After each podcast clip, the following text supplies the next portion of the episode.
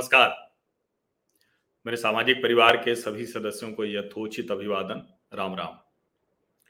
लखीमपुर खीरी में जो कुछ हुआ, हृदय विदारक है, दर्दनाक है, पूरे समाज पर धब्बा है, लोकतंत्र का उपहास उड़ाने वाला है।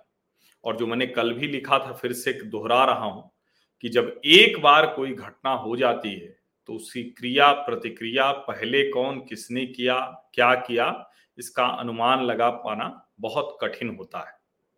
जाँच होगी और उस जाँच में अगर अजय मिश्रा दोषी हैं, उनके बेटे दोषी हैं तो उनके भी खिलाफ कड़ी से कड़ी कार्रवाई हो। लेकिन यहाँ सवाल दूसरा है। यहाँ सवाल ये है कि आखिर ये नौबत क्यों बन पड़ी? है ये नौबत क्यों आन पड़ी है जो कुछ हो रहा है? और इसको समझने के लिए हमें देखना पड़ेगा कि आखिर किस तरह के आंदोलन अब इस देश में हो रहे हैं। आपको कोई आंदोलन ध्यान में आता है क्या? किसी भी मुद्दे पर कोई आंदोलन ध्यान में आता है क्या?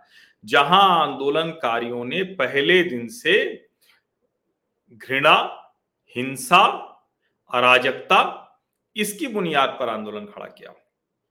जहाँ पहले दिन से उस आंदोलन में ऐसे ऐसे जहरीले भाषण सामने आए हों फिर चाहे वो शाहीन बाग में, जो जमावड़ा हुआ था, जिसमें नागरिकता कानून विरोधी था, और फिर चाहे ये कृषि कानून विरोधी आंदोलन, जो पंजाब से शुरू होकर और फिर दिल्ली की सीमाओं पर और अब अलग अलग जगह दिख रहा है, कभी पंजाब में भाजपा विधायक अरुण नारंग को निर्वस्त्र कर दिया जाता है, हो सकता है उनकी भी जान चली जाती, वो बच गए। इस तरह से और कई घटनाएँ हुई, करनाल में हुआ मतलब बहुत कुछ हुआ। इस सब में कई किसानों की जान चली गई। और उन किसानों की जान गई तो उसके जिम्मेदार कौन? ये सवाल बड़ा है। और इस सवाल का जवाब आपको खोजना है। तो आप ये देखिए कि आखिर शाहीन बाग और कृषि कानून विरोधी आंदोलन, ये दोनों एक जैसे क्यों? दोनों में एक मूल बात बड़ी स्पष्ट है। दोनों के विरोध का आधार तय नहीं, पक्का नहीं है। दोनों में जो आंदोलन करने वाले लोग हैं, वो बात करने को तैयार नहीं है। वो सुनने को तैयार नहीं है, उनके पास तर्क नहीं है, वो कुतर्क सिर्फ़ करना चाहते हैं। वो कह रहे हैं कि माई वे और हाईवे, यानी मेरी बात सुनो और नहीं तो जाओ। ये दोनों आंदोलन के जो अगुआ लोग हैं, उनमें साझा है। एक और बात साझा है कि जैसे जब हम कहते हैं ना कि बुनियाद क्या है तो जब इस नागरिकता कानून विरोधी आंदोलन को कहते हैं, उसमें कह रहे थे कि ये तो मुसलमानों को निकालेंगे, जबकि भारत में रहने वाले मुसलमान को किसी भारतीय मुसलमान के लिए वो था ही नहीं। वो नागरिकता देने का था कि दूसरे देश में जो अल्पसंख्यक हैं, उनको हम देंगे। दूसरे देश से जो बहुसंख्यक है, उनको हम नहीं देंगे, वरना अगर मुसलमानों को भी देंगे तो अफ़गानिस्तान तो पूरा भारत ही आ जाना चाहता है।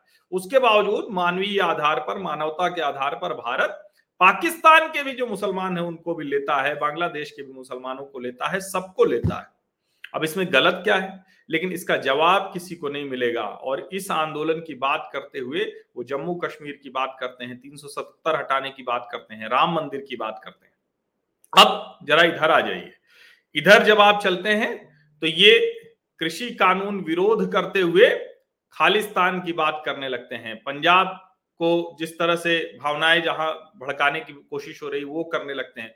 उसमें धार्मिक रंग जोड़ देते हैं। उसमें सिक्खी की हौंद की बात करने लगते हैं। उसमें कनाडा से और दुनिया भर से फंडिंग की बात सामने आने लगती है। और उसमें भी वो कहते हैं कि ये पूरी तरह से जो शुरू में तो एकदम से साफ़ साफ़ कहा गया, फिर उसको अलग अलग तरीके से कोशिश की गई कि ये देखिए, ये किस तरह से हमारे खिलाफ है। अब इन दोनों आंदोलन के करने वालों को पहचानिए। पहले दिन से वो सबके खिलाफ धमकी दे रहे हैं। भाजपा नेताओं का घेराव कर देंगे, उन पे हमला कर देंगे, उनको निमंत्रण नहीं जाने देंगे, और ये सब लगातार होता रहा। इन दोनों आंदोलन में एक और साझा बात है। ये बार बार मैं आंदोलन कह रहा हूँ, आंदोलन कहते भी मेरी ज़ुबान लड़खड़ा रही क्योंकि इस तरह से आंदोलन कभी देश में हुआ नहीं है। और ये आंदोलन कैसे हो सकता है, जिसमें कोई तर्क नहीं है, कोई बुनियाद नहीं है, फर्जी झूठी बातों पर इतना बड़ा वितंडावाद खड़ा किया जा रहा है। दोनों में क्या है? मीडिया पर हमला किया गया, मीडिया पर निशाना साधा गया। ठीक है, आप कह सकते हैं कि कोई आपको नहीं पसंद है, वो गोदी मीडिया हो गया, वो मोदी मीडिया हो गया, वो पिद्दी मीडिया हो गया, वो गुलाम मीडिया हो गया, आप कुछ भी कहते रहिए। लेकिन आज तक कभी नहीं हुआ।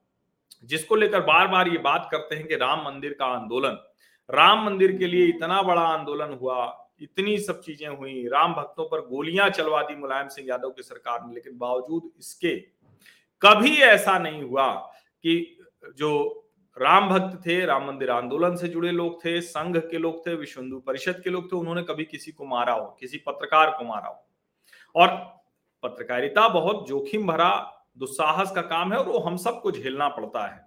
इस जो शाहीन बाग से लेके कृषि कानून तक बहुत बार मुझे भी धमकियाँ मिली, बहुत बार फ़ोन पे बहुत कुछ कहा लोगों ने, बहुत बार गालियाँ भी थी और मैं तो उसमें उस भाव में ही रहता हूँ कि भाई जो लिया नहीं, वो हमारा नहीं, वो आप ही के पास रह गया। तो जो जिसने मुझे जो गाली दी, वो सब उसी के पास चली गई।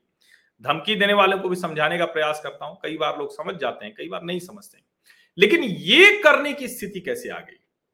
दरअसल, इन दोनों आंदोलनों के मूल में जो लोग हैं, वो पूरी तरह से जो विदेश से संचालित हैं, इसमें कोई कहने की बात नहीं है। यहाँ उनको अपनी ज़मीन करनी है तो इसके लिए वो छोटे छोटे अपने हितों के लिए समझौते कर ले रहे हैं।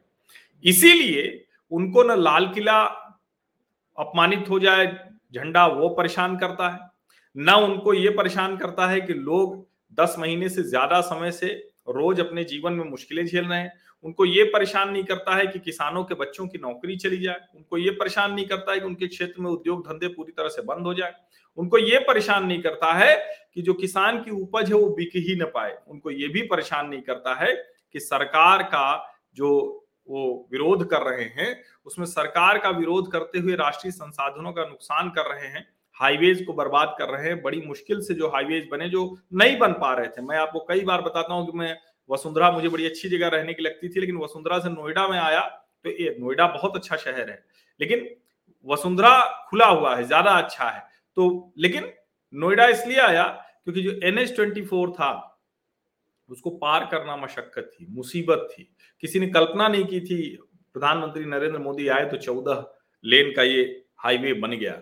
सवाल ये है कि इस सबको अगर हम एक साथ देखें तो देश की बर्बादी, देश की तरक्की में रुकावट, विदेशी जो ताकतें हैं उनको साथ देना, जो समाज में हिंदू मुसलमान है, हिंदू सिख है इस सब के बीच में जहर बोना और बिना किसी आधार के, बिना किसी तर्क के कहना कि हम आंदोलन कर रहे हैं। पत्रकारों पर हमला करना, मीडिया पर हमला करना, ये कभी नहीं हुआ। अभी यहाँ लखीमपुर खीरी में भी एक रमन कश्यप, वो स्थानीय पत्रकार, उसकी जान चली गई, उसको मार दिया गया। अब आप सोच लीजिए, मैं बार बार कह रहा हूँ कि आप, अगर कोई भी जिसकी जान जा रही हो, भीड़ के बीच में फंस गया हो तो सब कुछ करेगा। मैं केंद्रीय गृह राज्य मंत्री अजय मिश्रा के बेटे के संदर्भ में कह रहा हूँ। कई लोग कह रहे हैं कि वहाँ नहीं थे, कई लोग कह रहे हैं कि हाँ सबूत मिले हैं कि वो थे। मैं कह रहा हूँ कि जो कुछ भी हो, लेकिन किसी की गाड़ी घेर के अगर आप उसे मारेंगे और अगर वो सक्षम है तो वो कुछ तो प्रतिरोध करेगा। नहीं सक्षम होगा तो मर जाएगा। जैसे तीन भाजपा कार्यकर्ता मर गए, एक पत्रकार मर गया, एक ड्राइवर मर गया। सक्षम होगा तो वो अपनी जान बचाने की कोशिश करेगा। जरा सा भी शक्ति उसके अंदर बची होगी। जब वो अशक्त हो जाता है, असहाय हो जाता है, तब वो कहता है कि भाई हाथ जोड़ता है कि छोड़ दो, जान बख्श दो। जान सबको प्यारी होती है। लेकिन कुल मिलाकर ये कि जो कुछ हुआ है, उसकी बुनियाद में जाइए। ये आंदोलन ऐसा क्यों है? क्यों इस तरह से देश को हमेशा दंगे की आँख में झोंकना, पूरी दिल्ली जल गई? क्यों हुआ ये सब? सोचिए जरा, दिल्ली उच्च न्यायालय ने भी जो कुछ कहा, वो बहुत विस्तार से बताया है। उसमें बहुत स्पष्ट तौर पर है कि कैसे जो है, ये पूरा आंदोलन चलाया गया, किस तरह से साजिश रची गई, किस तरह से पूरी तैयारी की गई दिल्ली को दंगों की आग में झोंकने की और जलाने की। तो इसीलिए अगर आपके मन में लखीमपुर से जुड़ा हुआ कोई भी प्रश्न आ रहा है तो ठीक है, मैं बार बार कहता हूँ और कल मैंने शुरुआती ट्वीट्स में ही लिखा था कि ये बता पाना बहुत मुश्किल है। मतलब लगभग नामुमकिन है, दोनों पक्ष अपनी अपनी बात कहेंगे, लेकिन नौ जाने तो चली गई ना। नौ लोगों का जीवन खत्म हो गया। अब इस पर क्या बहस करें? और हर किसी के, वो किसान हो, वो भाजपा कार्यकर्ता हो, वो ड्राइवर हो, वो पत्रकार हो सब की जान वैसे ही। भाई, सबके परिवार वालों से पूछिए, उनका क्या हाल हो रहा होगा। लेकिन ये, यहाँ तो ये कह रहे हैं कि निकलने नहीं देंगे, उतरने नहीं देंगे, मार देंगे। ये आप सोचिए जरा इसको। और इस सबको अगर सोचेंगे तो ये जो मैं कह रहा हूँ कि शाहीन बाग और कृषि कानून विरोधी आंदोलन, ये दोनों एक जैसे क्यों हैं? इसी के जवाब में सारे जवाब छिपे हुए हैं। और यहाँ मैं एक बात और कहूँगा कि अब ज़रूरत से ज़्यादा कमज़ोर सरकार जो है ना, वो भी लोकतंत्र से भरोसा कमज़ोर करने लगती है। तो मोदी जी और अमित शाह जी और योगी जी, अब ये तो नहीं चलने वाला है ना कि बार बार लोगों की जान जाती रहे। और कहा जाए कि नहीं नहीं, सब एक्सपोज हो रहे हैं, हम तो लोकतंत्र में यकीन रखते हैं तो लोकतंत्र में यकीन रखते हैं तो फिर तो ये बात कही जाएगी ना, ठीक है भाई, अगर दस लोग भी आमादा हैं आत्महत्या करने पर और आप उनको नहीं ठीक कर पा रहे हैं तो या तो उनको बचा लीजिए या फिर छोड़ दीजिए, इसी को खत्म कर दीजिए। तो कुछ तो करना पड़ेगा ना, दोनों तरफ़ से आप छोड़ देंगे और लोगों को उनके हाल पर छोड़ देंगे, ऐसे लोग मतलब अब क्या कहें, बहुत बुरा हाल है, ये सचमुच जो है ना, और उस इलाके में पहले भी जब पंजाब में आतंकवाद बढ़ा था तो वहाँ भी उसकी लपटें आई थी। अभी भी वही स्थिति हो रही है। पंजाब में चुनाव है, उत्तर प्रदेश में चुनाव है, चुनाव के पहले कुछ भी कोई दल छोड़ते नहीं है। और वही कोशिश फिर से शुरू है। कल से आप शाम से देख रहे होंगे कि अचानक सब लखीमपुर खीरी चल पड़े। ठीक है, जाना ही चाहिए। किसी भी विपक्षी दल को ये अवश्य करना चाहिए। लेकिन जिस तरह की स्थितियाँ बनी हैं, उसमें साफ़ साफ़ दिख रहा है कि क्या कुछ करने का प्रयास हो रहा है। आप भाजपा नेताओं को पकड़ के मार दीजिए, वो मर जाए, तब तो ठीक है। अगर अपना बचाव करें और उसमें किसी और का जीवन चला गया तो पूरी कहानी पलट जाती है। आपने करनाल में भी देखा था, ये, यही सब जगह हो रहा है। सोचिए कि दिल्ली में 26 जनवरी को लाल किले की घटना जिस दिन हुई, उस दिन 400 के आसपास पुलिस वाले पीटे गए। बेचारे बचा रहे हैं खुद को। अब इससे ज़्यादा क्या होगा कि ये दोनों आंदोलन कैसे हैं? चाहे वो शाहीन बाग हो, चाहे वो कृषि कानून विरोधी आंदोलन। दोनों में लोग आंदोलन करने वाले दूसरों को पीट रहे हैं। पत्रकारों को मार रहे हैं मीडिया हाउसेस को मार रहे हैं, गालियाँ दे रहे हैं, धमकी दे रहे हैं, कह रहे निकलने नहीं देंगे, लोकतंत्र का मज़ाक बन रहा है। सोचिए इस बात को। आप सभी लोगों का बहुत बहुत धन्यवाद। इस चर्चा में शामिल होने